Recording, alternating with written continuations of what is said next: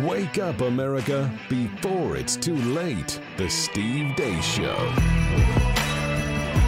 And greetings! Happy Monday. Welcome to the Steve Deace Show here, live and on demand on Blaze TV, radio, and podcast. It is our final week of 2023. Amazingly, we made it through yet another one despite our best efforts. In fact, I literally almost died this year, and yet we persisted. I'm Steve Deace, he's Todd Erzen, he's Aaron McIntyre. Uh, we will have normal shows today and tomorrow. And then Wednesday, we're going to have our final buy, seller, hold of the year. It's going to be an entire show of buy, seller, hold. The whole show, buy, seller, hold. So we're looking forward to that.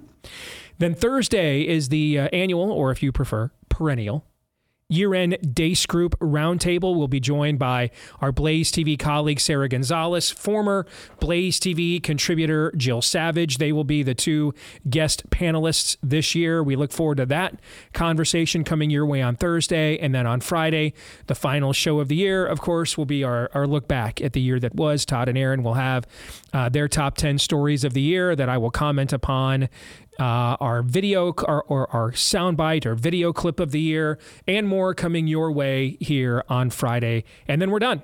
And then uh, we don't come back again, provided, of course, they permit us to come back at all. Uh, we are scheduled to come back on Thursday, January the 4th. So we made it to the end, uh, almost made it to the end of another year. Coming up on the show today, Bob Vander Plaats will join us here at the bottom of the hour, as he typically does on a Monday.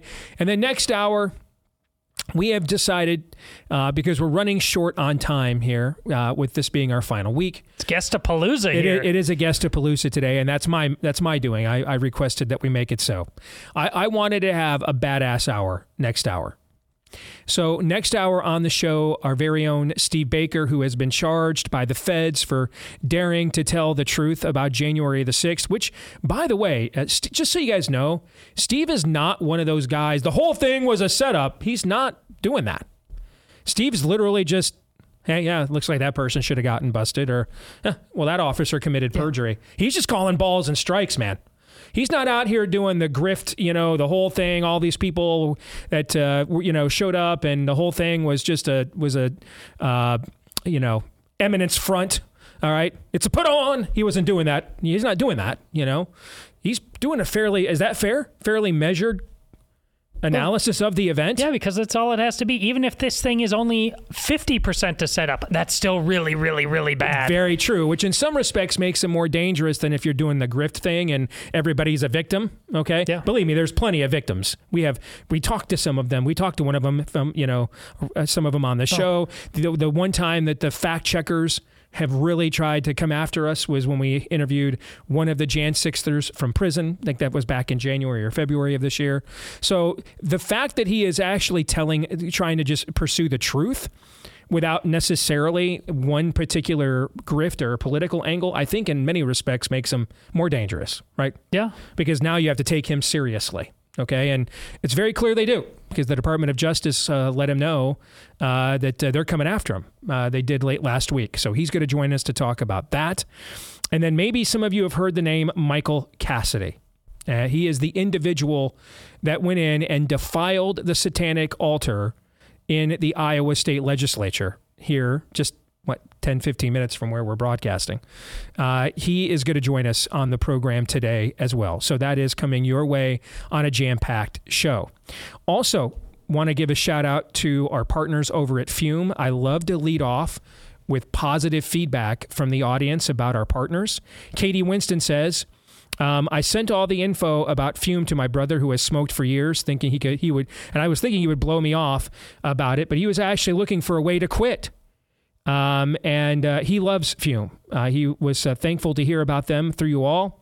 Um, and uh, so I passed it along, and he loves how it's going so far. So thank you very much, Katie, for that. We appreciate that. And Fume wants to help you uh, kick your bad habit because not everything about your habit is bad.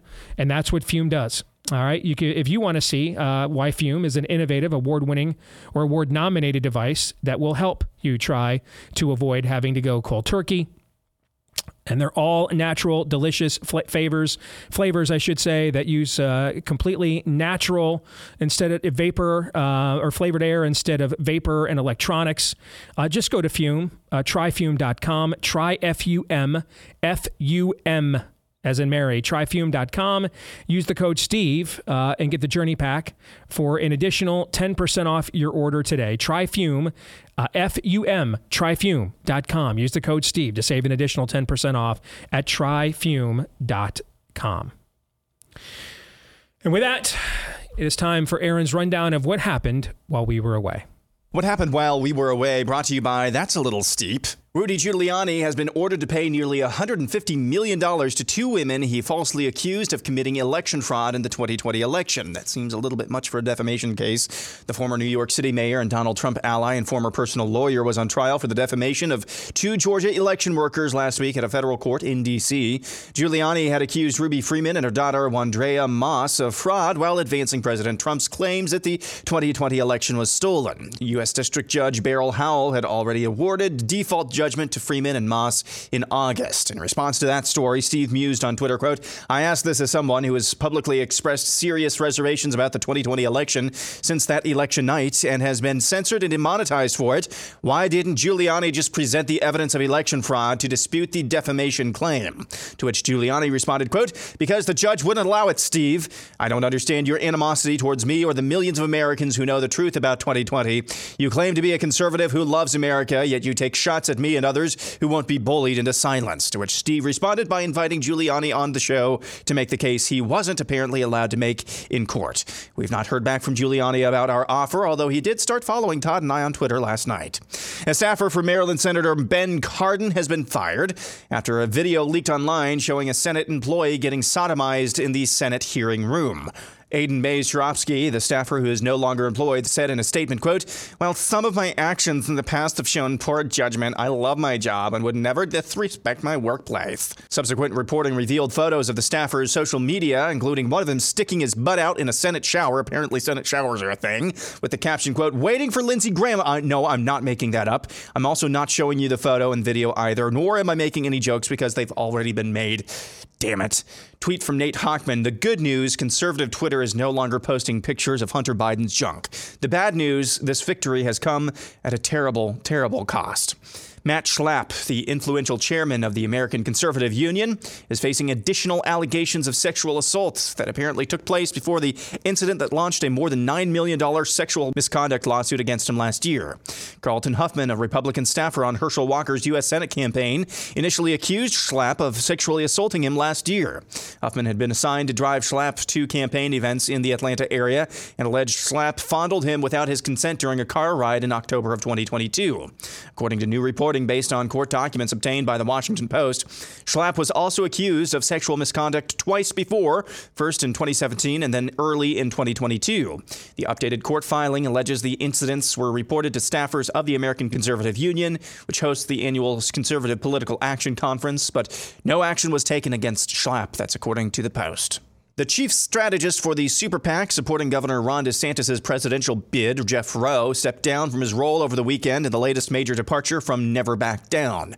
Roe announced his departure from Never Back Down late Saturday evening, hours after the PAC made statements to the Washington Post suggesting they had fired Roe's colleagues from his firm over mismanagement and conduct issues. The GOP strategist's move is the latest development in what has been a tumultuous few weeks for the PAC, which has been plagued by departures. On the campaign trail, Ron DeSantis was in Iowa once again over the weekend, campaigning with Kentucky Congressman Thomas Massie.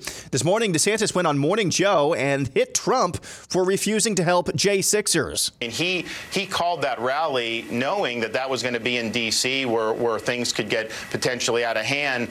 And uh, he's now saying he would do clemency for the, I guess, the nonviolent um, but mm-hmm. he could have done that when he was president. He could have said, look, this was, he could have taken responsibility. He could have said that the people that went, not the violent people, obviously that's a different, different, uh, uh, it's a bird of a different feather. But on the people that were there just as protesters and kind of got caught up in it, he could have granted clemency to them, and he chose not to because I think he was told that if he did that, he could potentially risk being convicted at his Senate impeachment trial. So the idea that now he's going to help people people that were railroaded. He could have done that before he left office. Brothers be flippin' update. According to a new poll from the Associated Press, black Americans are more likely than Hispanics or whites to believe that America is too supportive of Israel in the midst of its war against Hamas. Checking in on TPUSA's confab in Arizona, where Trump attorney Alina Habba spoke. There are four kinds of business tourism, food service, railroads, and sales, and hospitals slash manufacturing. Whoops, wrong clip. that got assigned to a Clinton appointed judge. And what do you think happened? Nobody's heard of the case, right? It's because it's gone. I never met the judge. I never walked into the courtroom. There were probably 50 lawyers representing all of the radical left. Clinton's lawyers, Mook's lawyers, and the list goes on and on and on. One month. It got dismissed, and me and President Trump got sanctioned a million dollars for going against crooked Hillary. What? You didn't know that, did you? Fake news, folks. Fake news. They won't report it. But guess what? We paid that million, and we're going to keep on fighting. And that's what happened while we were away. I want to shake the guy. We got hit with a $1 million injunction. What? what? He's listening to that story, whatever story that was. I still don't know what she's talking about. Just on the edge of his she- uh, on the edge of his seat, got hit with a one million. What? Do do you ever?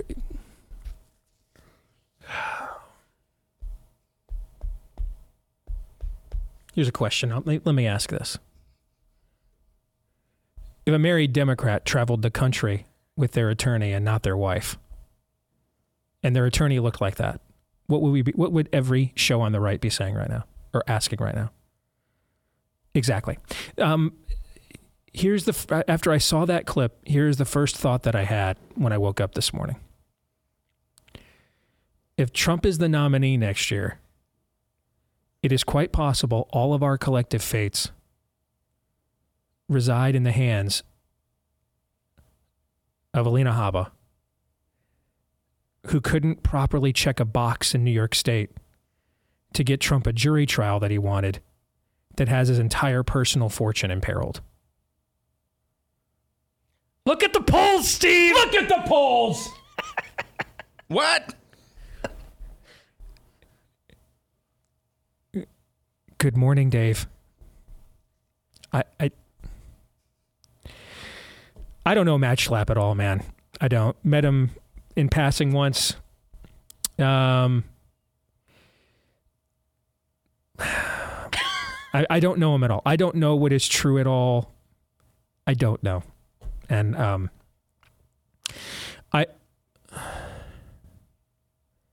I do think it. I do think. Why are you? Why are you over there just laughing? You don't even know what I'm going to say. It's so absurd.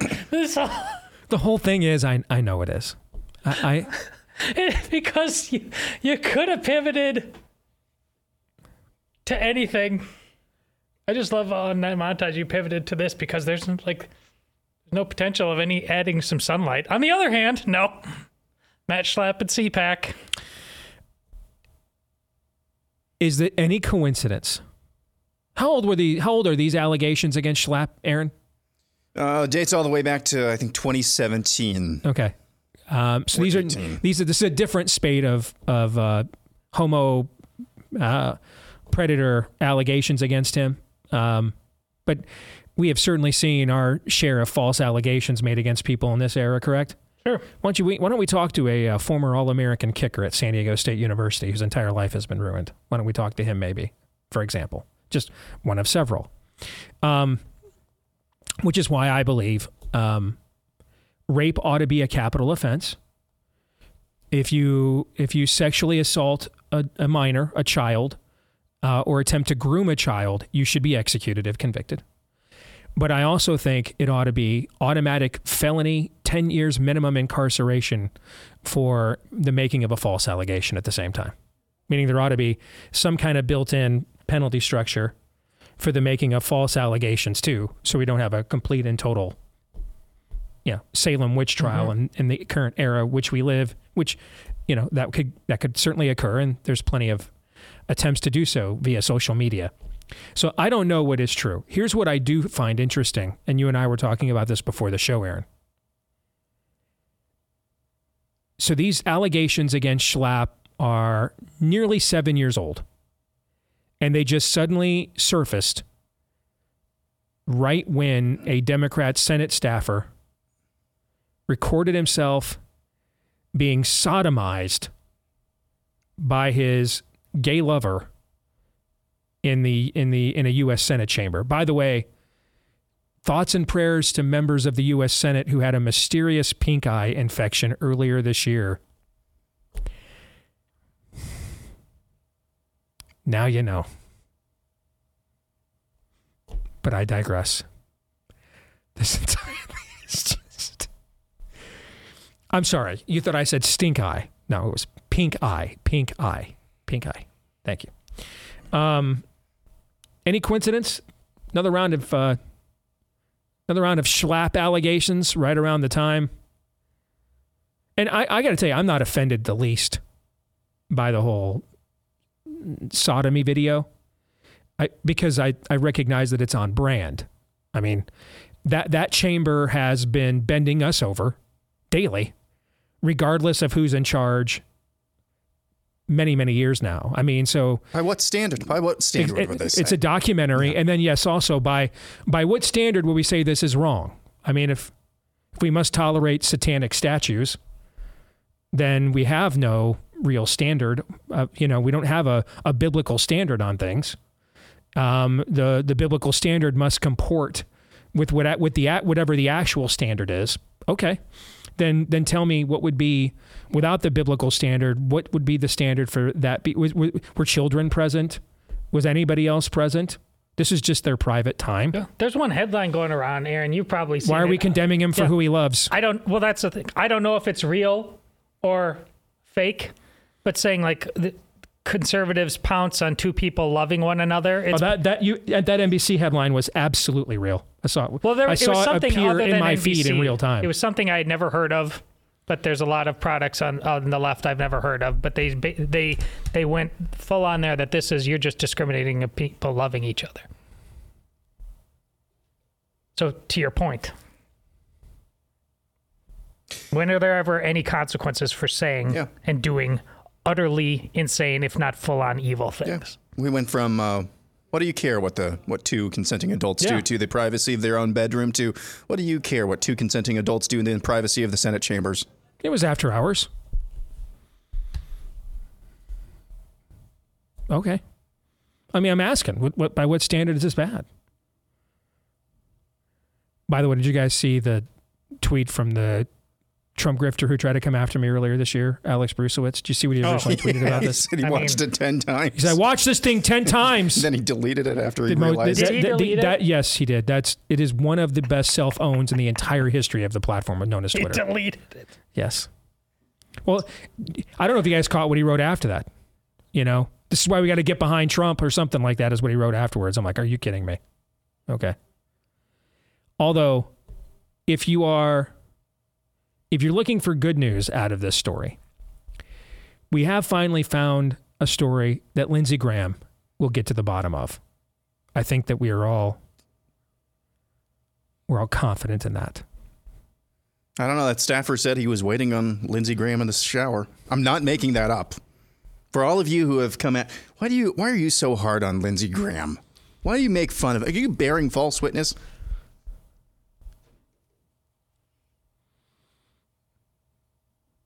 Did I'm See, I know what you meant, but you can't really say anything now. Did you just ask me why I've been so hard on Lindsey Graham? So you can't we have no this is this is the era in which we live. We're we're just we're reduced to nothing. Nothing. Let me say this though.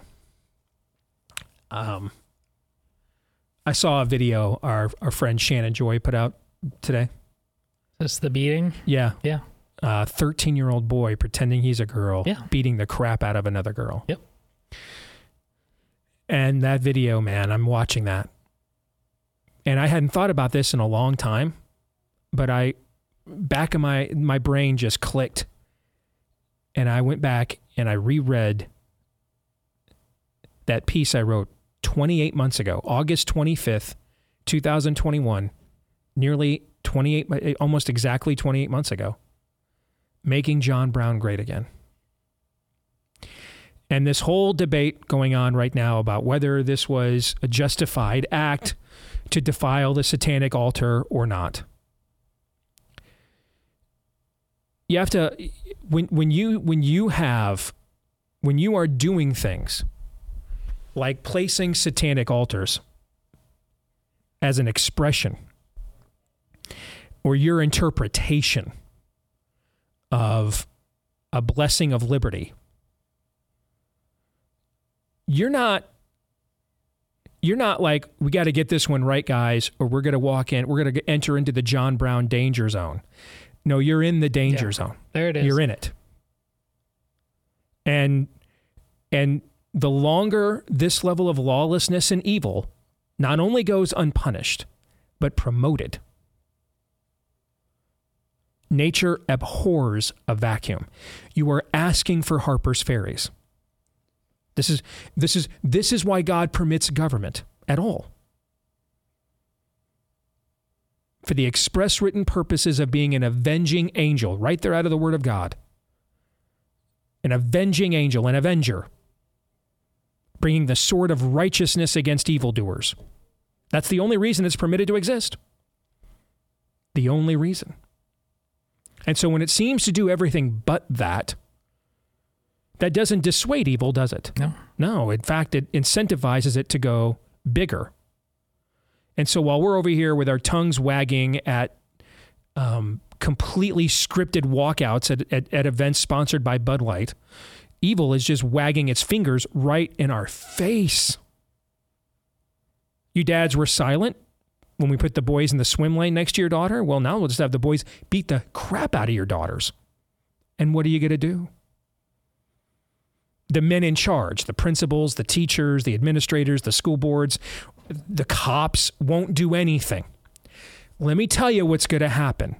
And I'm not in favor of this because I happen to like, I happen, I'm going to the, what was I talking about right before the show with you, Todd? What were you and I talking about? Oh, the Rose Bowl. Yeah. And my lament that I remembered this morning during leg day that the Rose Bowl parade is still going on and trying to figure out how to time, you know, getting to the game, the stadium before the parade ends because then there's way too much. You know, that's what I want to be dealing with. Fair? Mm-hmm. I, I, dude, I am the ugly American. I, I would rather be dealing with that. Last night on YouTube, after everyone went home from family dinner, I was watching old Spider Man cartoons from the 80s on YouTube. Okay. I, wa- I want, I fully want to enjoy the minutiae and accoutrements that, that it gets, that we get to receive from being an American. I am not interested in fighting a civil war. Nor will I be the one fighting it. My son will. So take this in the spirit it's intended. I'm not using this language to grift.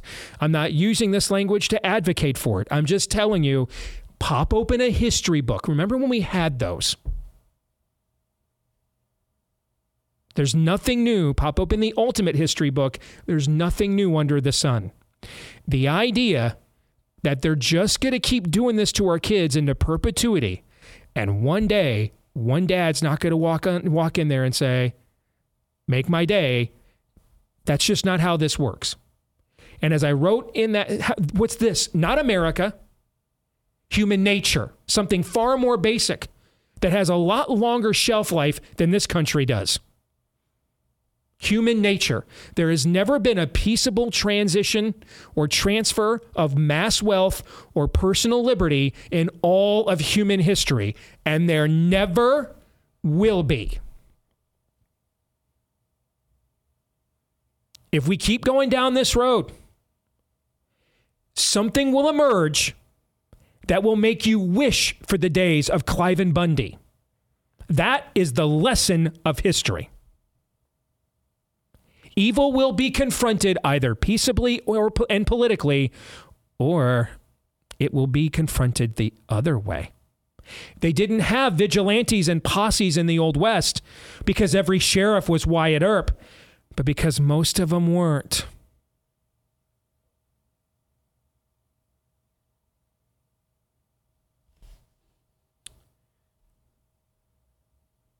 We'll talk more about the uh, the Jeff Roe's super PAC thing here next hour or next segment when Bob Vander Plaats joins us. So table that. By the way, cut Jeff a break, man. Dude has seriously lost 150 some odd pounds and looks phenomenal.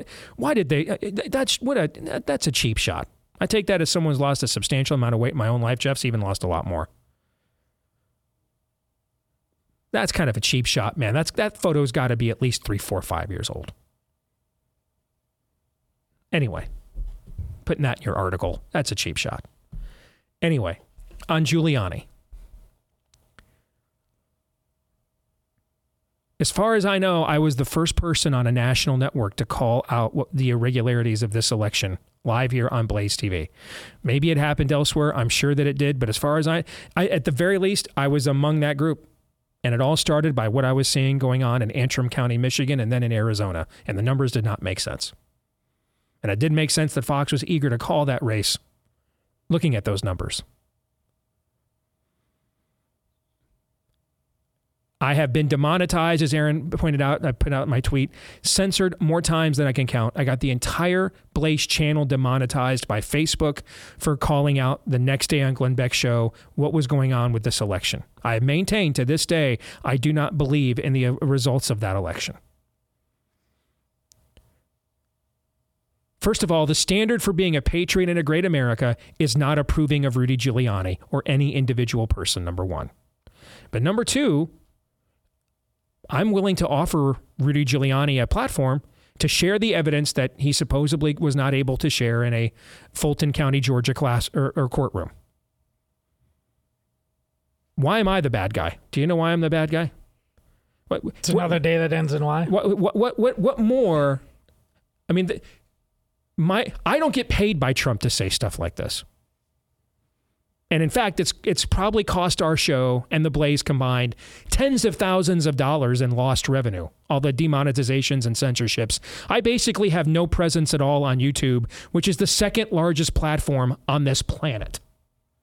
The second largest search engine on this planet. The largest video platform in this solar system. I have like no presence on it because of what I've said about stuff like this election. And I'm fine doing that because it's why I got into this business. Luckily, I'm aligned with a company that's fine with it as well. But but how much more do I need to give? What what what what would be enough for some of you? I'm asking. I'm even willing to put Rudy on the show, which will just get me demonetized and censored all over again by some places. What what's enough? Do you guys know what it is? I have no idea. I'm, I would like to know. What is it? What what is it? What what what is it? But I would like to know what evidence Rudy has. Because what I've heard from other members of the Trump campaign, like Jason Miller, under oath, wearing a mask before the January 6th committee, is that they knew they lost the entire time and even told the president this. Well, I wish someone would have told me this when I spent two months getting deplatformed, demonetized, and and uh, and censored almost everywhere in America because of my position that the election was was rigged, or at the very least had too many inexplicable irregularities. Is what's wrong with that? If you've got the evidence, okay. We've got a pretty significantly sized show. We're on one of the largest platforms in the entire country on the right. Come on here, share the evidence with us then. Have you looked at the polls, Steve? Look at the polls!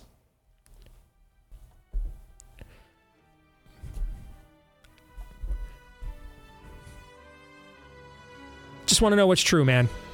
That's all. But I'm not sure how many people left in, in America can say the exact same thing.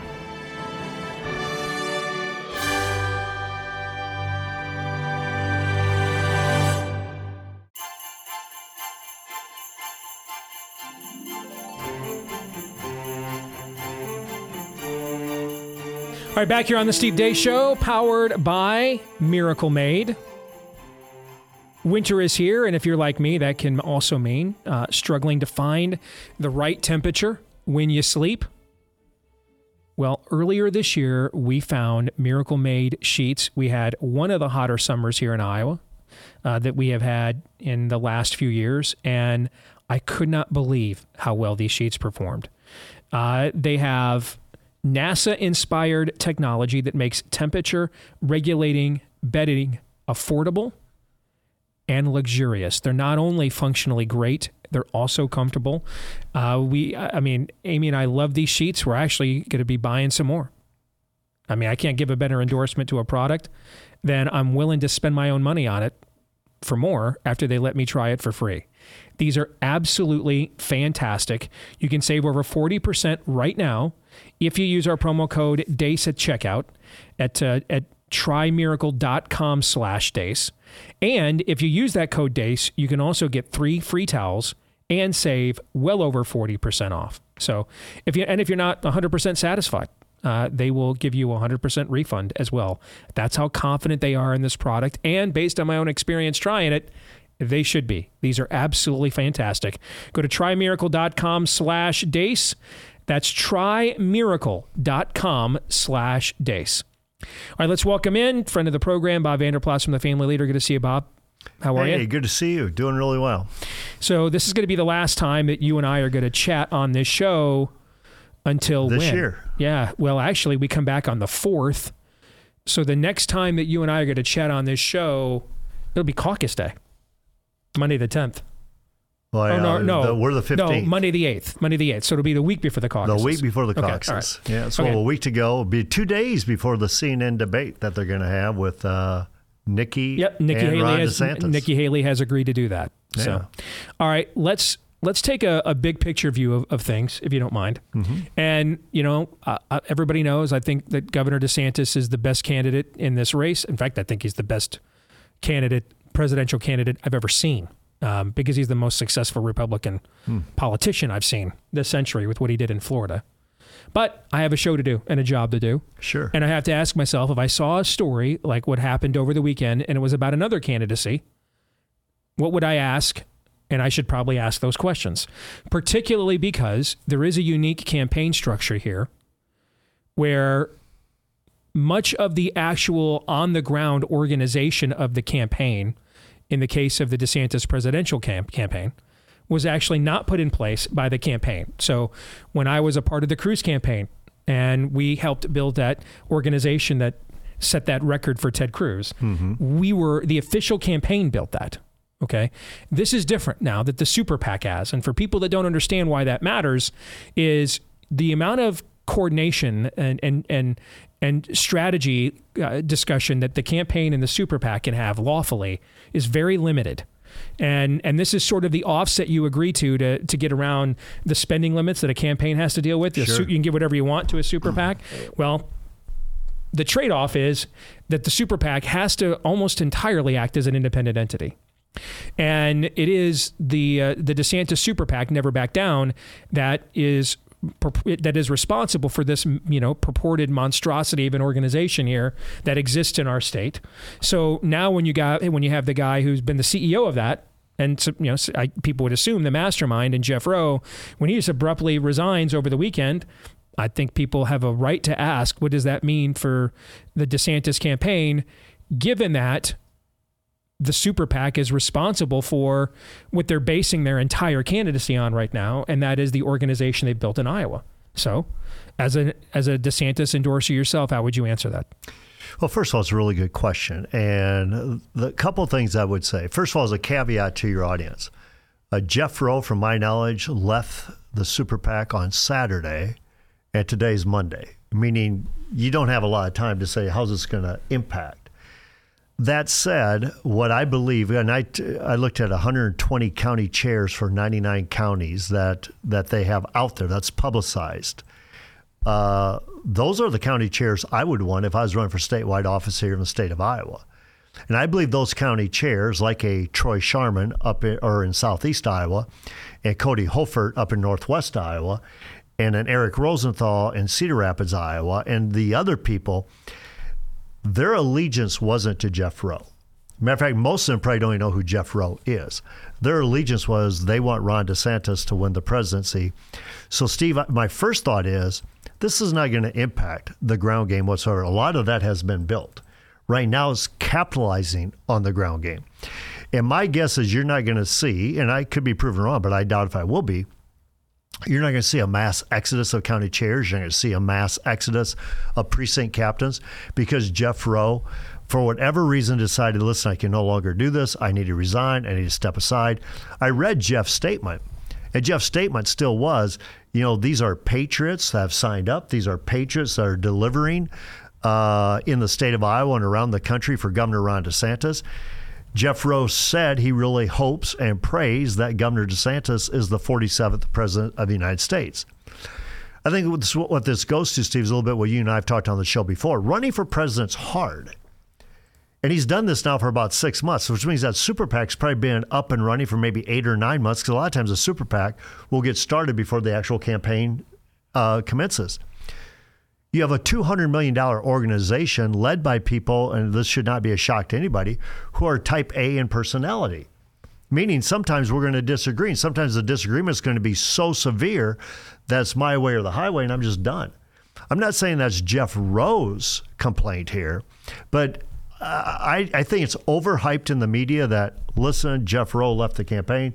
They're not voting for Jeff Roe uh, they're voting for Ron DeSantis. And the Ron DeSantis I saw last week in the CNN debate or in the CNN town hall with Jake Tapper, is the sharpest I've ever seen him. And not only with the questions that Jake Tapper was was giving him and then he was responding to, but it was also during the commercial breaks, which the audience obviously doesn't get a chance to see. But he was staying on stage and he was uh, going back and forth with the audience. Uh, he was winsome as heck. So this whole deal about he can't be winsome that's overhyped as well. So I would say the organization's still intact, Steve. I believe Jeff Roe's departure, while unfortunate, I do not think it'll be a deal breaker for Ron DeSantis. All right. So with that said, then, because everything else is the kind of inside baseball stuff that I just don't think people often care about. Sure. And um, this would not be the first super PAC to have various forms of drama and that tem- ten- that tends to happen when there's the amount of money being oh, there's a lot of money in in these kinds of cases, and they're under a lot of pressure and stress. Correct. So you take a look at it in a in a household like you and Amy or Darla and I, when you put money and pressure and stress together, that's when marital issues happen. Now you got a lot of money, a lot of pressure, a lot of stress to perform you can see some divisions that would happen. Well, one of those pressures is driven by, and I hate to bring this up to you again for the third straight week, but I'm going to. Sure. One of these pressures is being driven by these polls. Yep. If if if look at the polls, if if those are to be believed, Nikki Haley has had like a 20 point surge in New Hampshire since she received Chris Sununu's endorsement. Ron DeSantis has actually gone down in Iowa after receiving your endorsement, which, by the way, prior to this cycle, what's your track record in Iowa caucuses? Well, I've been fortunate uh, to get behind the momentum of my base, and so we're 3 0. Huckabee, Santorum, Cruz. All right, that, that, that's called a humble brag for the for the uh, for boomers out there that don't really know what was Bob was doing. That's called a humble brag. Okay, so your track record's undefeated. Okay. Um, we had the. We if you add in uh, Congressman Feenstra over Steve King back in uh, 2020, you know, we're four now. Okay. Now it's not humble anymore. All right. So. And if you add in. All right. And then we have we have a governor that just won by 20 points. Sure. Uh, and is at, at least the most popular statewide elected Republican office holder so far in the 21st century. And especially with caucus goers. Okay. And and so um, with your support and Governor Reynolds' support, DeSantis has actually gone down. I predicted this was going to happen. People thought I was joking. People thought I was tongue in cheek. Nope. And so the same pollsters that are saying your endorsement doesn't matter, Governor Reynolds' endorsement doesn't matter, but Nikki Haley went up 20 points in New Hampshire uh, with Chris Sununu's same exact methodology, same people, same everything. All right.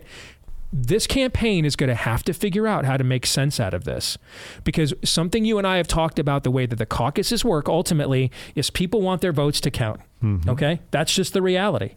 And so, for example, whatever you think Vivek Ramaswamy is polling at right now is not what he will get on caucus night because he's just not a viable choice to win. So if you think he's at eight, he's going to get five. If you think he's at five, he's going to get two. If you think he's at 12, he's going to get eight. Right? That's the way mm-hmm. it works. The you you lose once we get to the night. It's not a voting process. People aren't walking in there on their own all day long, pulling a curtain, filling out a bubbles, and walking out. You go. Everybody goes at the exact same appointed time. You stand around talking to everybody. You find out where everybody is at, who everybody is for, who's who brought who, and what have you. And movement happens by several points right there in the room in many of these places. Mm-hmm. That's why that's why the names you mentioned a few minutes ago matter. Because when you walk into your polling place and Cody Hofert's sitting there or Eric Rosenthal's sitting there, you know who that person Or is. Troy Sharman. Yep, You're You going to walk in and want to know if you're not with if you're not walking in with them, you're going to want to know who are they backing if out of curiosity, nothing else, right? And they're going to Okay? get up and they're going to have two minutes to give an address. And so it could Correct. be, guys, I know you like Vivek. I like Vivek too. I, Right. can, I can give the speech. Right. However, Vivek's not going to win. So if you want an alternative to Trump, you need to come with DeSantis. If you're a Trump person, you say, I know you like Vivek. Vivek's not going to win, but you want Trump to win. I know you want Trump to win. Right. So therefore, you got to go with Trump. Right. That's where the deal making happens. Correct. And so if if there, he is going to lose votes, I'm just going to say this so everybody knows how this works. If if the day before everybody thinks he's going to lose by 30, it works the other way too. Okay, so it, it, he will lose support because people are going to be like, "Well, I just want my vote to count," Or, or I'm not going to show up to the caucus. or I'm not even going to show up. Now it also works the other way with Trump. Well, I don't have to show up. Yeah. It's three degrees outside, and uh, and I you know and, and he's going to win anyway. So like we talked about before with with the register did to your race. Mm-hmm. All right, who knows how many votes it cost you, and how many people did not show up and vote for Branstad because they thought it didn't matter. But there's there must be a counter narrative to this. There just must.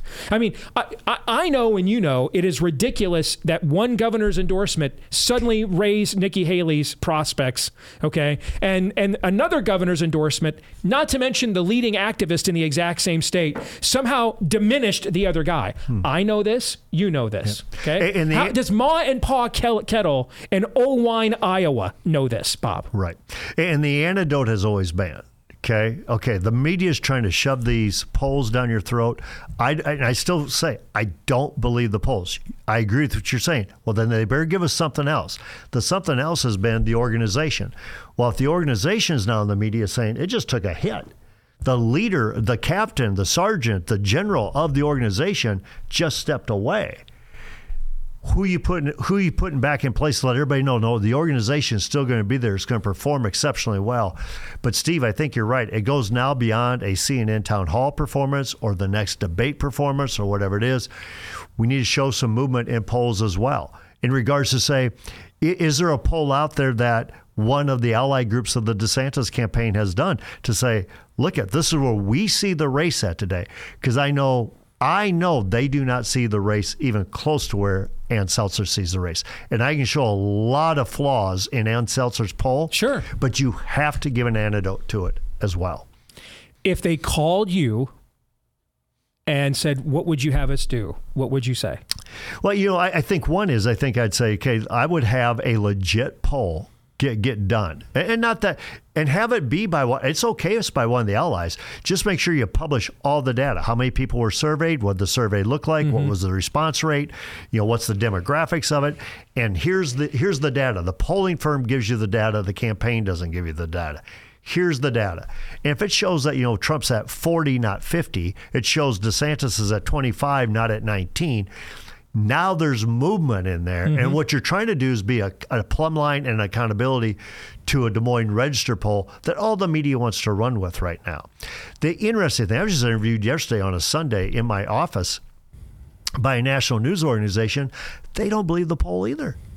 I mean, they're they're very open. Like, if you believe the poll, I mean, they're kind of like, if you like, we know how hard it is to poll a general election today. We've gotten that wrong.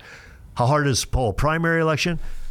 It's much harder to pull a caucus election. So the big thing is you need to also inspire people to get out to vote to prove the pollsters wrong. And if they can even deliver that message, prove the pollsters wrong, get out to vote the Iowa caucuses, uh, it could make a difference. I, I watched him go on MSNBC this morning and absolutely destroy their narrative of Trump as a dictator by pointing out he got rolled by the entire system when he was president. He got rolled by it. Why? It's, he's like it's laughable. He says "Good Morning Joe" to his face. It's laughable. You guys are you guys say this stuff about this guy. You rolled him his entire final year in the White House. That's why he's not president right now. I mean, I watched him go on there and say that uh, I'm going to actually uh, help the uh, the nonviolent January 6thers. Trump left them behind. He's not saying this on Fox News or on Tucker Carlson's podcast. MSNBC. It's on friggin' MSNBC, man. Okay, so I, I, I to me, this is generational level of political mm. talent. That's why, and I've only, and I've only got a few more days here to raise the alarm on this because when I come back, it's going to be like a week mm. before the caucuses. So something better get figured out. Well, the one thing I'll say is that the best way to predict the future is to look at the past. And you take We've a look got a at minute. Go yeah, ahead. you take a look at the Republican primary in Florida when he was running for governor. He was supposed to get destroyed in that primary. Now Trump will take all the credit that it was his endorsement. That may have helped. Something happened with Ron DeSantis. And I think what you're seeing on MSNBC, what I saw at the CNN town hall, what we're seeing across the state of Iowa right now, that something is happening, but he's manufacturing that himself, not anybody else. Real quick, do either one of you two want to comment on this before we completely move on next hour? I just think we, in terms of advice going forward, you have to remind Iowans who they've been in the last uh, three elections that you talked about. If if you if you were willing to not care what anybody else thought then.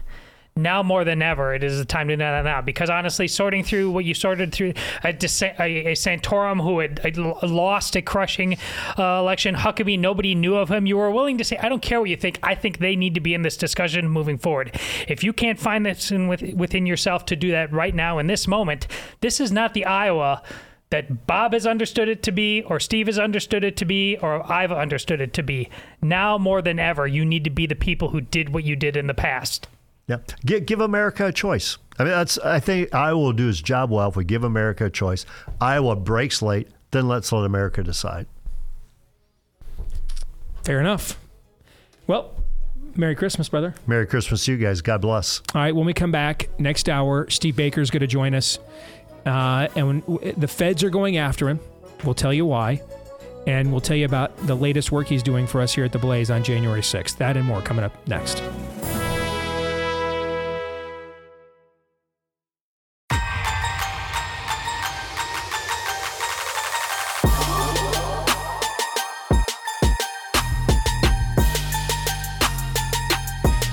Back here at Hour 2, live and on demand on Blaze TV, radio, and podcast. Steve Deace here with Todders and Aaron McIntyre and all of you. And you can let us know who you are and what you think about what we think via the stevedeace.com inbox, which you can take advantage of by emailing us, steve at stevedeace.com.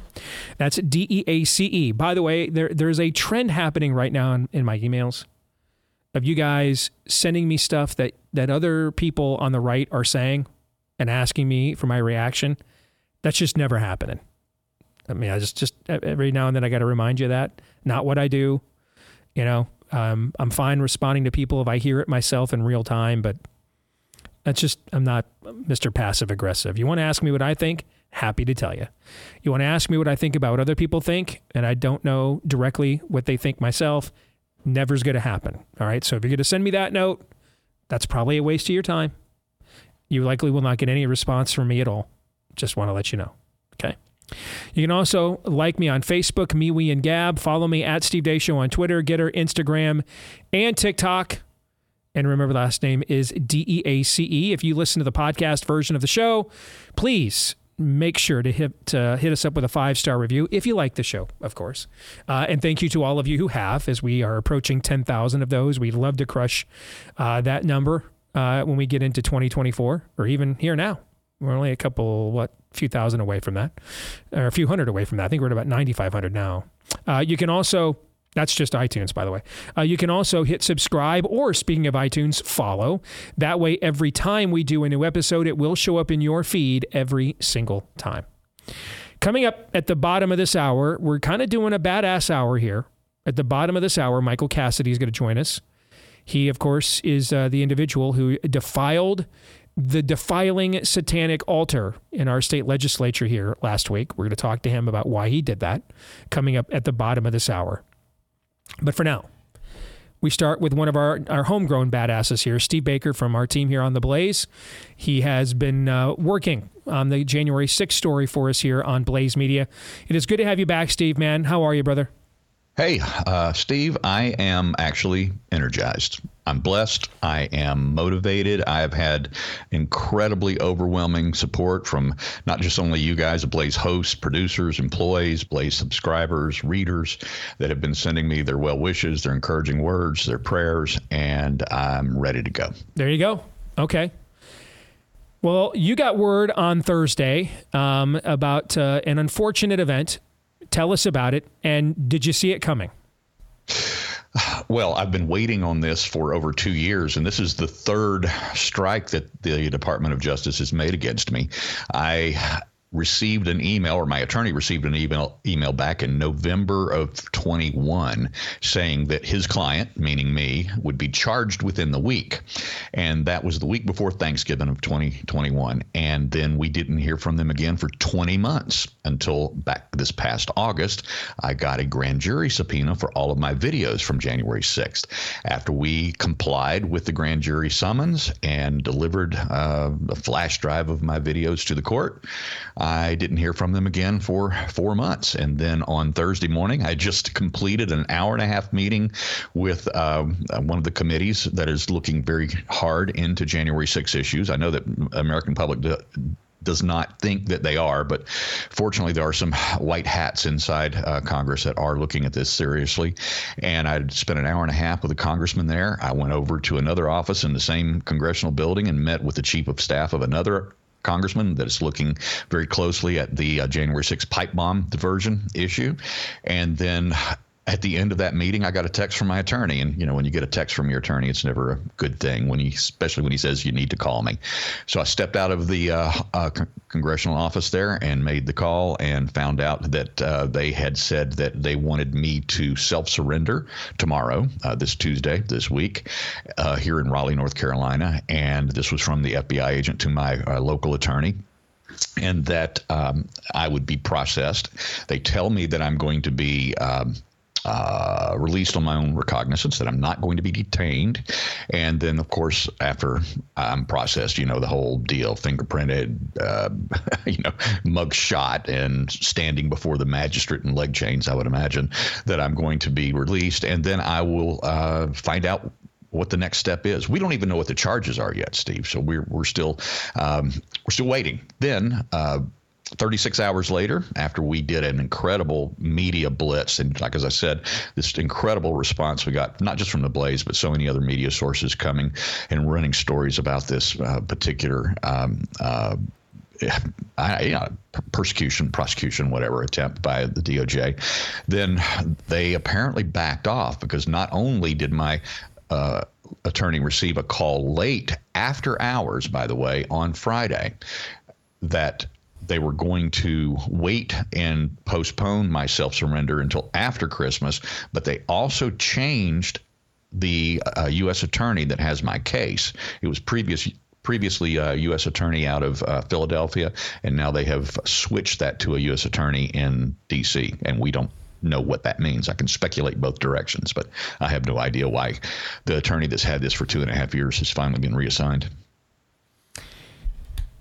So they want you to surrender, or they originally wanted you to surrender to charges that they have not itemized or quantified for you yet. Correct. They say that they will not be able to give me what those charges are until the judge or the magistrate actually signs the warrant it, uh, himself, and then they can tell me. What was your attorney's response to that? Um, there's nothing we can do. I, I, will tell you, after two and a half years of going through this and realizing they're not going to answer questions, then we, we're just having to roll with the punches as they throw them. That's all we've all we've been able to do. Now, having said that, and I'm happy to announce here, my my team of attorneys has grown from two to six since Thursday morning. We have um, attorneys coming on board. Uh, they, they're, they're, I think they're going to be quite uh, surprised when we roll into town when this thing goes to trial, probably not, you know, probably won't go to trial for two years if it ever does. But I'm not going to take a plea deal, so we're going to fight this thing regardless of what uh, they throw at me. But the point being is, is that when we roll into town for what would be just a simple, you know, what I consider uh, a simple First Amendment case, um, when we show up with uh, a dozen or 10 attorneys sitting at the table with me, they're going to they're going to find out that they're going to have to actually work for this one. Uh, government work, sure, they don't, you know, they don't like, they don't. Hey, look, these these these U.S. attorneys, they want plea deals. They want quick notches in their gun belts. They want to get their little bonuses at the end of the year for how many cases they process through. Mm-hmm. Uh, they not like going to trial, but we're going to make them work for this one. Good, that's good to hear. But that's easy for me to say. It's not my life; it's yours. But yeah, yeah. But I, but I, you know, thank you for being willing to fight to that point. Do, do, does your representation think that they have an idea of what they think the charges will be? Or let me ask it another way: Why you? Um, you're not the only person that is covering this. We've had people from Julie Kelly at American Greatness on here, who was among the very first to start covering this story, and uh, Epoch Times. Uh, Josh over at Epoch Times did a in-depth documentary on what happened January 6th. We had him on last year discussing that documentary. Um, who's the uh, conservative filmmaker who came to me on Twitter recently? Uh, uh, Nick Searcy um, he's yeah. he's done work on on on January sixth. So why you, Steve Baker? What, what is unique about you that that you're being targeted uh, when other people have questioned this narrative capably too, and they're not? What do they? What do you think it is about you? Well, I mean, first of all, I followed the story on January 6th myself. I was on the ground. I followed the story where the story went. I went to Washington, D.C. on January 6, 2021, expecting to uh, wield my man on the street microphone and my set up my camera on a tripod and interview people about what their impressions were uh, at the ellipse that day from the speeches that were taking place there in front of the White House. Let's pause Instead, for there for a second. Yeah. Why did you decide to go to that event?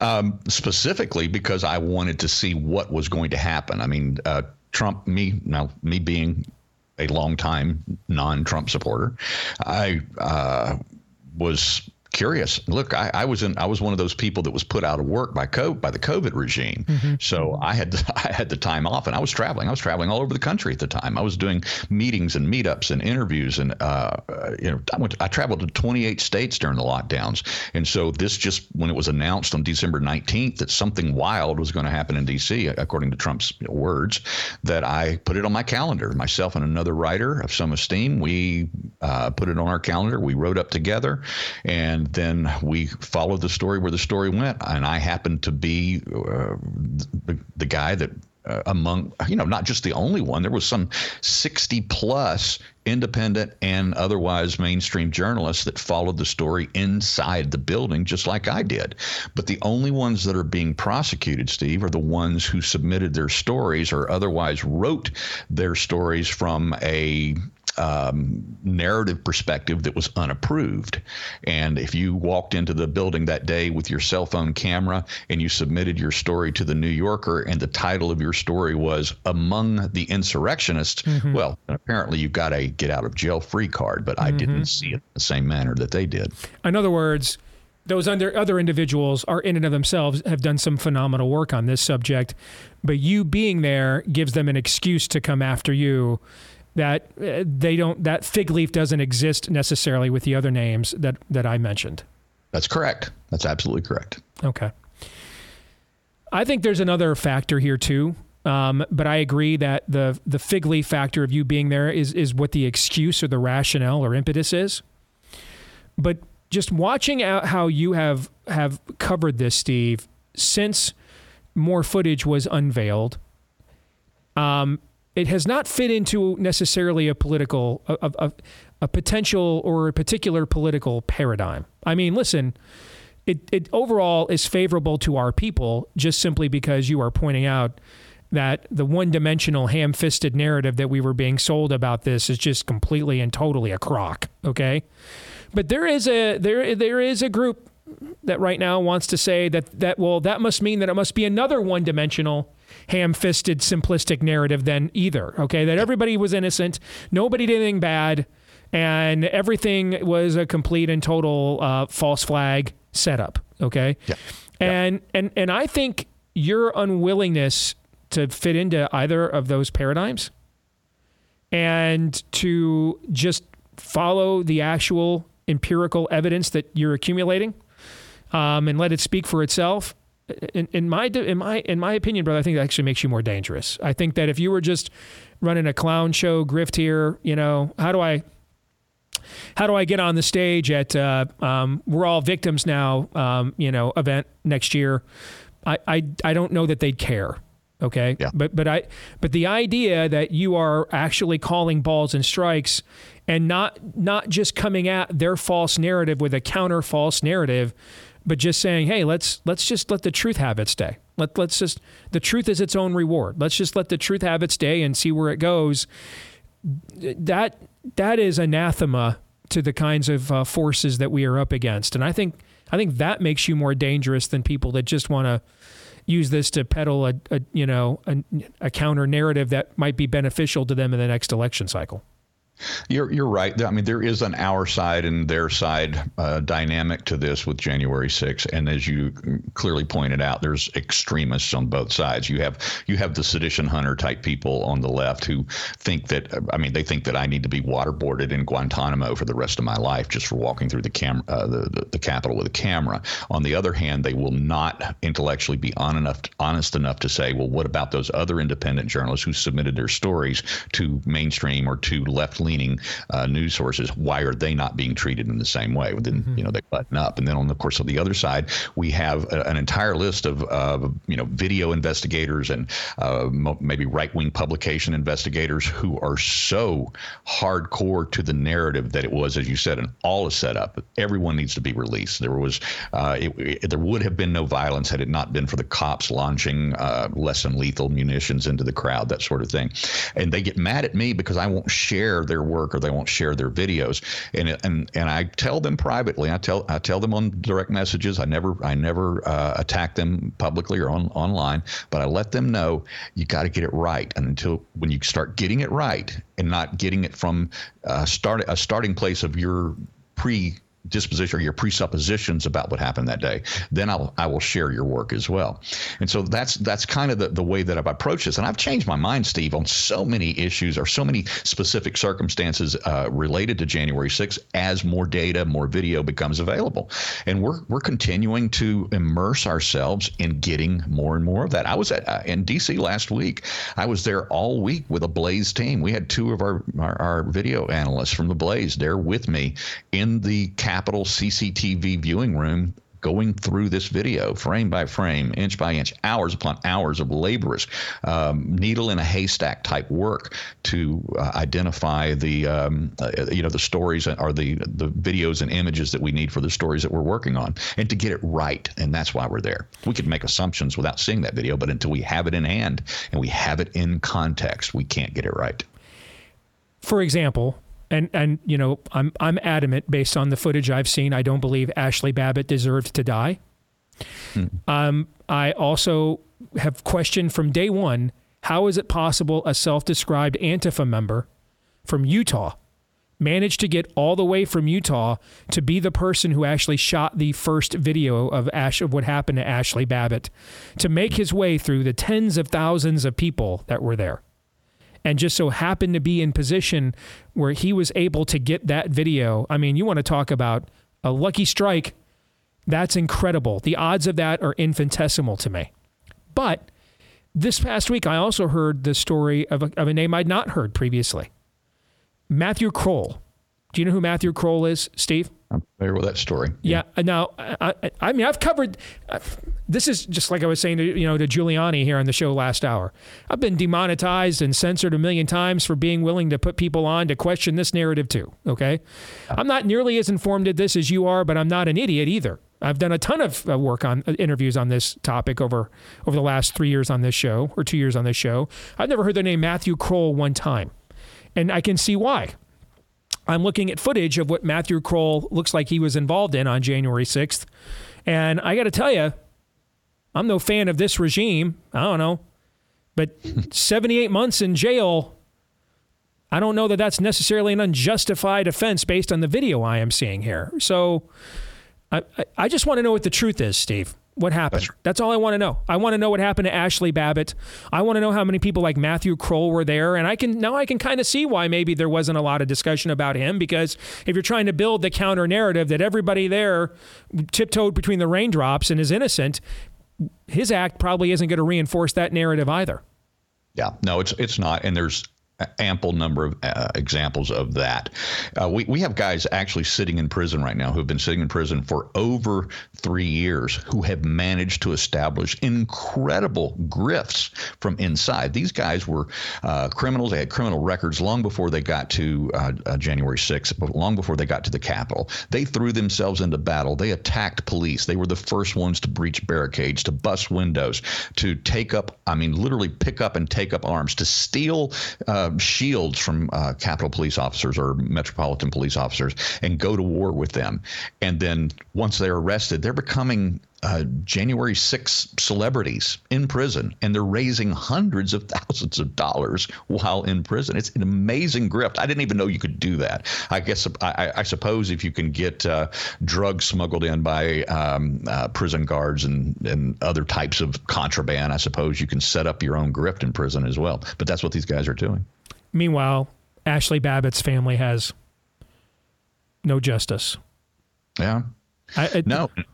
Exactly, and you know, and, and, I'm I'm one of those people that I will bear the image of her. I, I did I was not in that that uh, speaker's lobby hallway where, um, as you mentioned, John Sullivan was uh, and captured that on film. But I was down where they relocated her and where the FBI medics were working on her down at the south entrance on the lower level, and I came up on her, and so I got the extraction of Ashley Babbitt on video as well, and uh, so I saw it up close with my own own eyes. It was the first time that I realized it was a woman because when I saw her inside the building, I thought they were working on a man because it was boots and jeans is all I could see, and then they were they had their hands doing compressions on her chest, and I couldn't see that it was a woman. And then when they brought her outside on the gurney uh, after the EMT uh, units arrived, and then I was filming that as they were bringing her down the ramp from the south exit, I realized, uh, and I you could actually hear me on my video. I'm like, oh wow, that's a that's a woman, and and I could see their bare breast, and I could see uh, her the she was gone, uh, the the blankness of her eyes. I've seen death before, and I texted out to a mutual friend of yours and mine. I texted somebody as soon as I she was loaded into the ambulance. I texted out said a lady's been shot. Um, she's not going to make it, and I knew she was gone when they wheeled her down the ramp. In the end, what are the odds? We're just going to find out that almost every bad impulse of a dying culture, um, a total state anxious to cast anyone who would dare question its narratives uh, as an insurrectionist and a Nazi and a fascist. And then, um, you know, near to wells who anxious to make a name for themselves at the same time, taking that bait and fulfilling it. In the end, what are the odds when this is all done and your work is finished that that's really what the story here is going to turn out to be. That all the worst elements of of of a, of a dying culture just presented themselves, and were dri- and driven to this for for the real, legitimate questioning of whether we still have free and fair elections in America or not. Yeah, well, it starts with free and fair elections, and then it it um, immediately morphs into the question of whether we can use our voices anymore because I think you and I have talked about this before. Ultimately, at the end of the day, what is happening right now in DC in these federal courts in these January, January 6 trials, and it doesn't matter if it's the basic four misdemeanors that they get slapped with, it doesn't matter if it's Stewart Rhodes and Tarrio, uh, Enrique Tarrio, um, the, the leaders of Oath Keepers and Proud Boys. At the end of the day, every single one of these convictions and the enhancements on their sentencing and the severity uh, and penalties of their sentencing sentencings are centered more around with what they said than what they did. Exactly. Even, yeah. Even people who basically just walked through the building with their camera uh, for 10 minutes and had never seen the rotunda of the Capitol before and were amazed by it and took a couple of selfies in there. If they got out, they got a couple of years probation, thousand dollar fine, slap on the wrist, had to go had to go back home and rebuild their lives because they lost everything. They lost their homes, they lost their jobs, they lost their relationships with their family and their friends, and they got kicked out of their church. Incredible um, uh, stories about this, but if they chanted USA, USA, or whose house our house or stop the steal or something like that and then or they were facebook uh, uh, streaming live on facebook Right. and they they joked as they were walking out hey you know hey look we stormed the capitol today if they did that wow you messed up you got two Yeah, you humiliated the regime, and the devil doesn't like to be mocked. Right, right. Maybe they should have gone in there and shot a, uh, a gay porn video, Steve. Maybe they should have you done know, that. That that's right. I mean, if they had if they had uh, done lines of coke uh, in Nancy's office instead of just putting their feet up on their chair, or if Right. they had shot a gay porn video um, in uh, McConnell's uh, suite, then yeah, that's that's probably what what would have happened. They would have been they would have been able to claim victim status themselves and got by with it.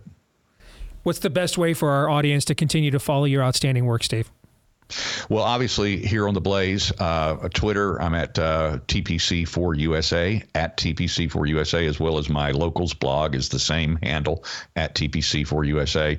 Uh, basically, anywhere on the internet, uh, anywhere that I have a presence on social media, it's all the same handle right there. They can find us, find me there. They can support me there, and then, of course, obviously, stay with the Blaze because that's where we're going to be dropping our next big breaking stories as it relates particularly to what our discoveries are with the Capitol Police. Well, I don't have to tell you this because you're already doing it, but finish the race, brother. You're doing the Lord's work. Thank you very much. And if there is ever anything that uh, we here on this show can do, do not hesitate to ask. Okay? Thank you, Steve. Thank you. I have a theory about this story. To me, I, I think this story is, is is an extension of, of what we saw throughout the entirety of the of the Trump presidency, which was Trump would step in it all on his own. But that wasn't good enough for his opponents. Like he had to be Hitler. You see what I'm saying? Yeah. He, he th- that wasn't good enough. Like like the, the they had to go. They had to create the narrative that they wanted created. The truth wasn't good enough for them. Okay, um, you know, uh, so so a fantastical tale had to be told. The the truth of um, a complete a, a, handful of knuckle draggers went there with terrible intentions to take advantage of the situation and were eager to be baited by feds and might have just and if, and if they weren't they would have tried maybe baiting the feds themselves. That wasn't going to be good enough.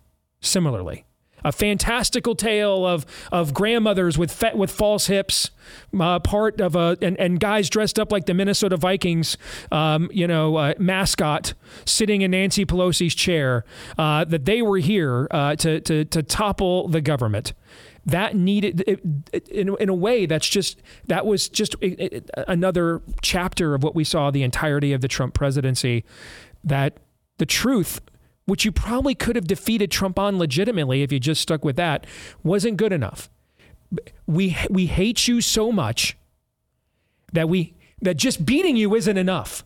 We had to make this up. We had to embellish this to points so that we could destroy you, humiliate you, end you.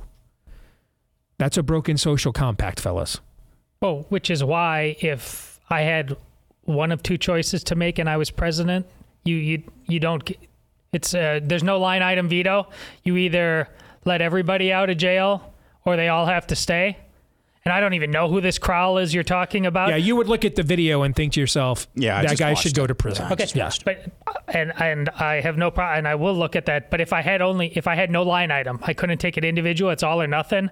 I'd let them all out of jail free because of what you're talking about. Look at instantly, we had to believe that a police officer was killed, and then we saw more video, and that very police officer on that very day, at the end of the day before he goes home, is standing around directing traffic calmly, mm-hmm. alive and well, and not dead. And yeah, probably went home and had that was one heck of a day, and he didn't wake up. But listen, the, the fact that this the gaslighting was turned up to 11 instantly by a federal government who absolutely has agents in it who are trying to perpetuate a coup over and over and over again. I'm tell, I'm speaking just for me, but if I had to make that decision, everybody would get out of jail free card because this government that's tyrannical. And that there, we we have no well, hope. What, what you're suggesting, by the way, is actually at the root of our legal process. I mean, we give innocent until proven. Yeah, we we give uh, uh, you know accused people an extraordinary amount of latitude going back to the founding of the country, because essentially individual liberty says we would rather miss, you know, five or ten guilty people than you know put Yes. one innocent person on a noose. Okay, so what you're suggesting is actually not radical at all. Um, if you took it outside of this story and just looked at the history of, of how we've typically done jurisprudence in this country. Yeah, and in the specific case, it's beyond being theory driven. When it comes down to those genuinely guilty on the protester side and genuinely guilty on the government side, I'm sitting with the protesters. My overall, and I've repeated this on, on a number of occasions, hypothesis. My overall hypothesis on what January 6th really was from a 10,000 foot view, it was the spirit of the ages attempt to really put the final period, to kind of um, put the uh, a period where there was a question mark on the end of 2020. It was their attempt to m- regain the fake, phony moral high ground after Black Lives Mattered ha- Matters have burned down cities across the United States. It was their attempt to see, ha, that side's really no better than us. It was their attempt to um, to, to put a final point on a dangling codicil of, of 2020. And the last two times we've had Steve Baker on and we've d- discussed, hey, they're actually the conventional wisdom within right wing media that this was all just a Fedsurrection. I'd started to doubt my hypothesis a little bit. But I'm actually starting to think after this conversation that actually makes the case all the more. The fact that there were Krolls, was it Matthew Kroll out there, that were actually riling people up, that were attacking, that were doing things that in any polite society would get you thrown in prison for a long time. There were elements of that that were not maybe instigated, that they just wanted to go there and watch the world bur- burn. Mm-hmm.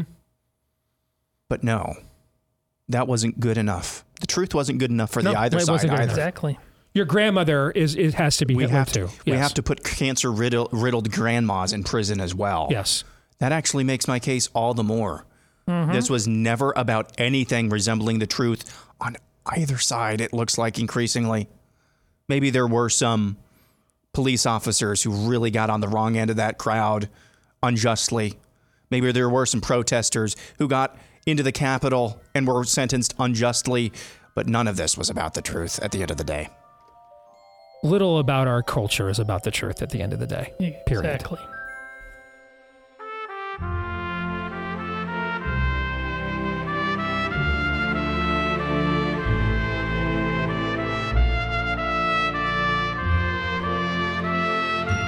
All right, back here on the Steve Deace Show, powered by our friends over at Birch Gold. You can diversify your savings with physical precious metals while stockpiling silver in your home safely. It's Birch Gold Group's most popular special of the year. Now through December the 22nd, for every $5,000 you spend with Birch Gold, they'll send you a one ounce silver eagle coin for free. Text Steve to 989 898 to claim your eligibility now. That's text Steve to 989 898 to claim your eligibility now. You can purchase gold and silver and have it shipped directly to your home or have Birch Gold's precious metals specialists help you convert an existing IRA or 401k into a tax sheltered IRA in gold for no money out of your pocket. And they'll send you free silver for every $5,000 you purchase. So you can keep it for yourself or give something away of real value as a stocking stuffer this Christmas. Just text the, the keyword Steve to 989 898 to claim your eligibility and the free info kit on gold. Make sure you do it though by December 22nd with Birch Gold Group, rated A plus with the Better Business Bureau. Text Steve to 989 898. Text Steve to 989 898. Well, this has been one of the biggest stories in the country here over the last couple of weeks. A satanic altar under the guise of religious freedom was allowed and uh, permitted to be erected in the hallowed halls of the Iowa state legislature, the state that I have been telling this audience over the last few years has become redder than Texas. That Texas is no longer my relocation mistress after I watched the differences even between Texas and Iowa, let alone Iowa and the rest of the country during COVID, traveling the country during that period of time. Then we wake up one day and at Christmas time, because religious freedom Here's a monument to Satan in the legislature. Much was discussed, many articles written, many shows done, opinions given. Finally, one man decided to do something about it. His name is Michael Cassidy, and he showed up at the legislature last week and defiled this defiling altar and now faces some charges as a result of that. And yet, the debate now is maybe even at more of a crescendo over this than it was when the altar stood unopposed. That man, Michael Cassidy, joins us now, as does his attorney, R. Davis Younts. It is good to, for, Davis. It is good to see you again, brother. Thank you for being back here on our show. How are you? I'm doing well. Always an honor. Thank you. And then you see at the top of the screen there is Michael Cassidy himself. Michael, welcome to the Blaze. It's a pleasure to have you with us, brother. Thank you. Steve, thanks for having me.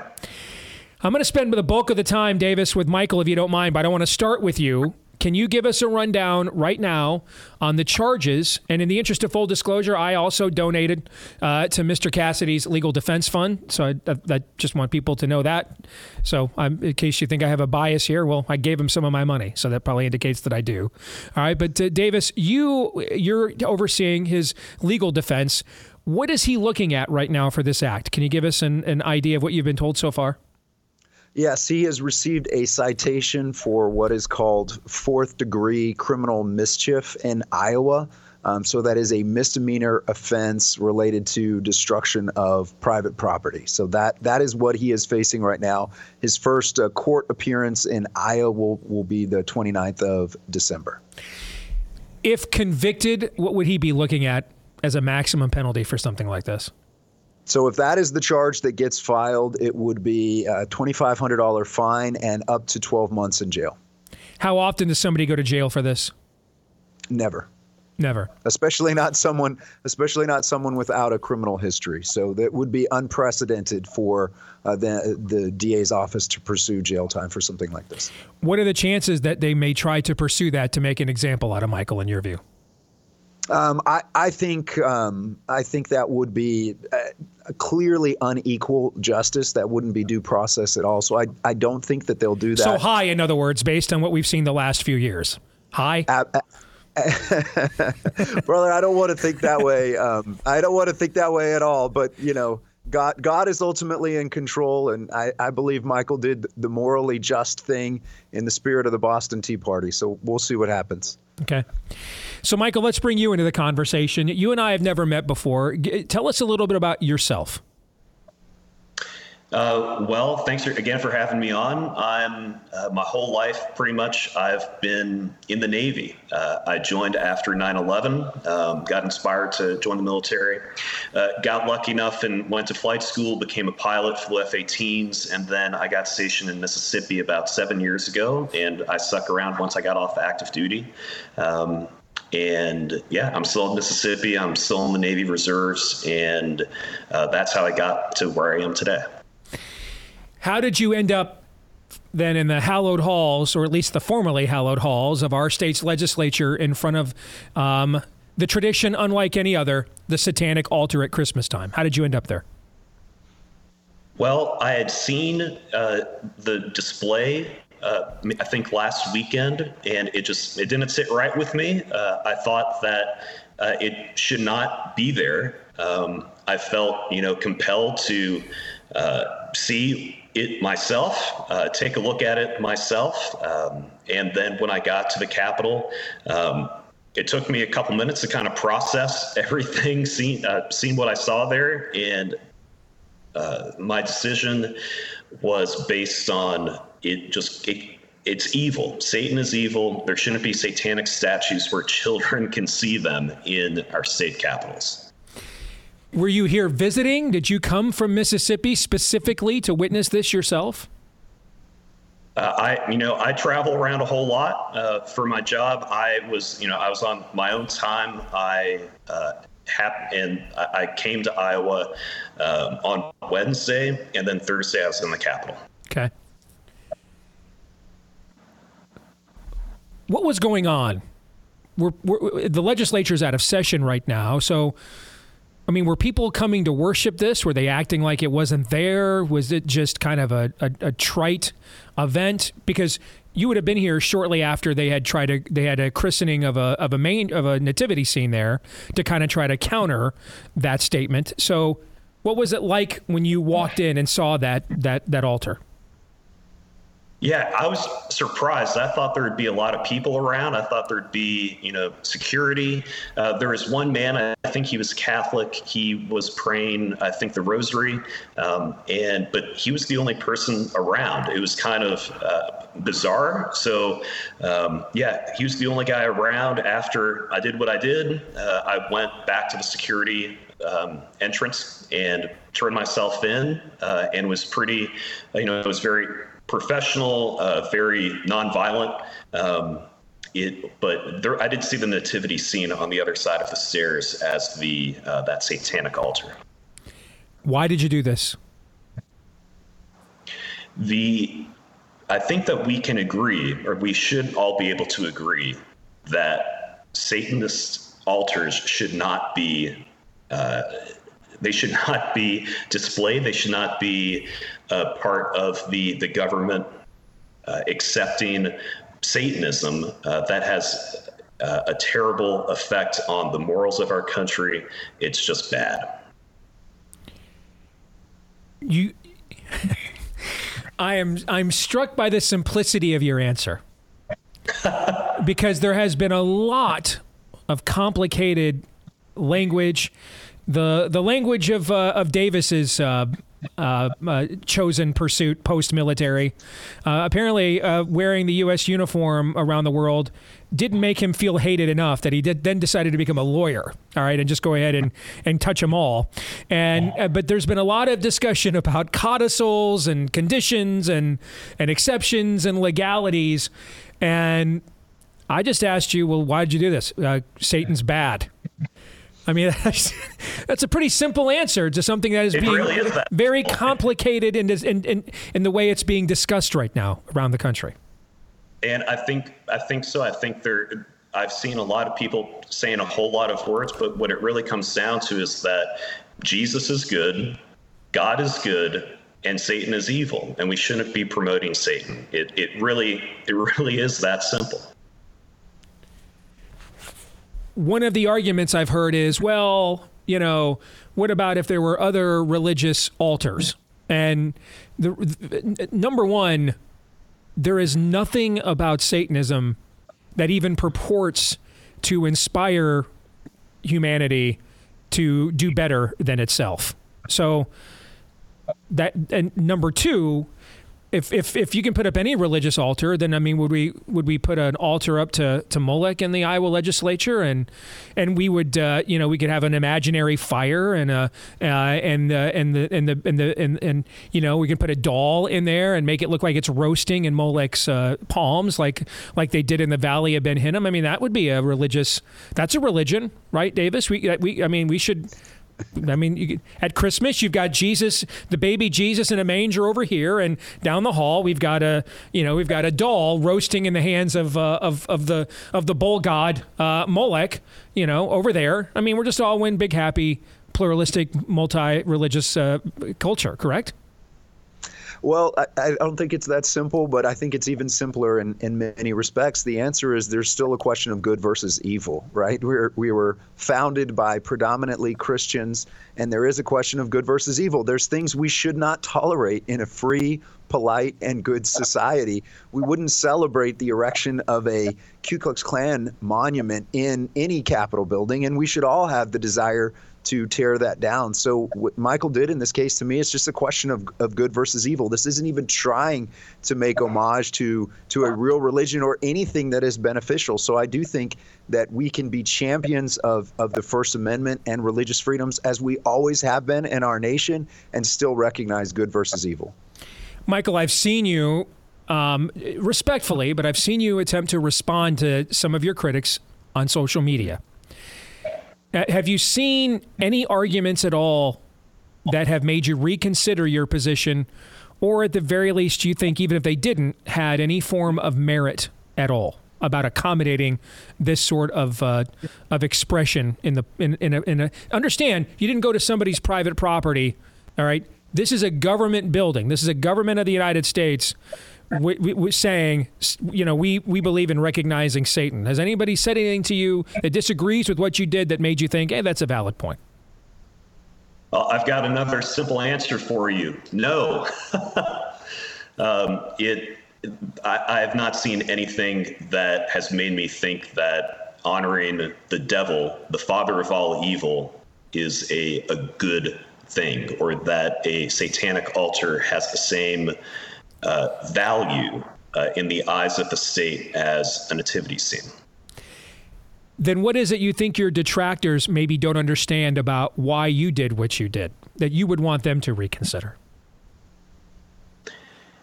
That there is a difference between good and evil, and that we in I think in our modern society we are afraid to stand up for the truth that is the gospel and that we we're afraid of the you know what the world is going to say. We're afraid of what uh, whether we're on the right side of history.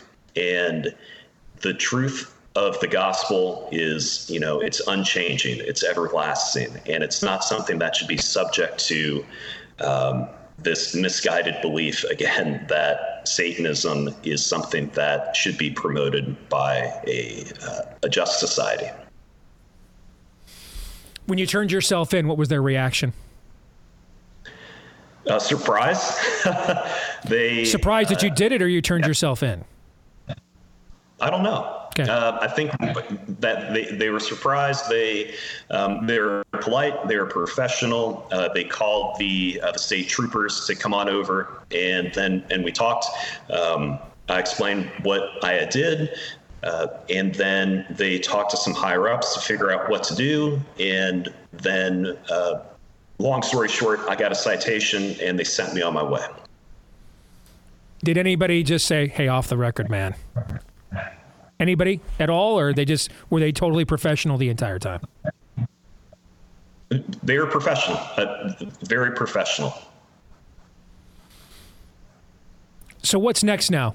What are you hoping this event galvanizes? What do you want to come out of this?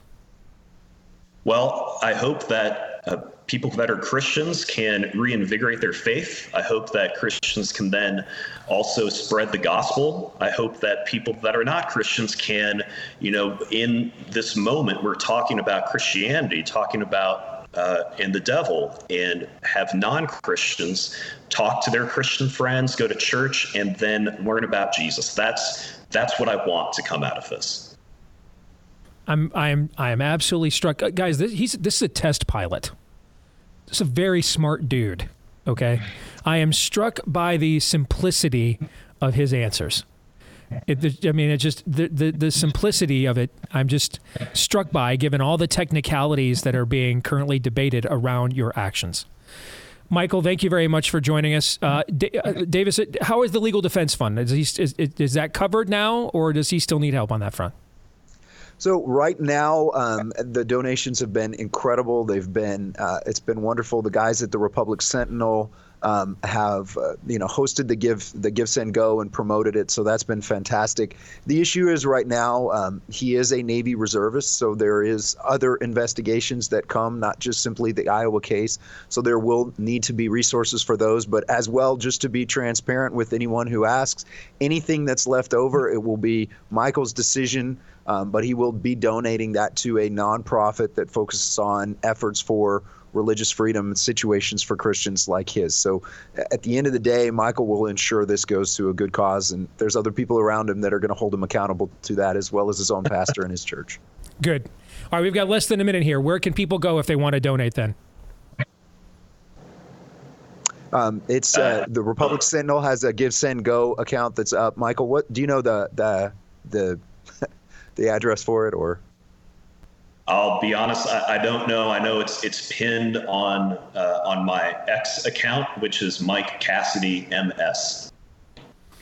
Yeah, Mike Cassidy underscore MS is his his X account. Um, if you follow me on Twitter as well, there's a link there. I've Sorry, got it. Give givesendgo.com slash Michael dash Cassidy, and that'll take you to it there. All right. So yeah, this has raised almost seventy five thousand dollars already. That's Amen. incredible. Michael, thank you very much for joining us. Davis as well. Merry Christmas to both of you. We appreciate the conversation. Thank you. God bless you. And Merry Christmas, Merry Christmas. guys. Thank you. All right. I, I think I know I had a different plan for the overtime, but I think we would be remiss yeah. if we did not do the overtime and get reaction Amen to the conversation again. we just had. Fair? Yeah. All right. So if you're a Blaze TV subscriber, we're going to stick around a little bit longer and give our own reactions to that conversation. Again, I am just I am just struck by the simplicity of it. Well, it was bad. Satan's evil. I am I'm I'm just I'm struck by the simplicity of it. Uh, so we will discuss that and more in the overtime at blazetv.com slash deace. For the rest of you, we will see you tomorrow right here after Glenn Beck. Until then, John 317.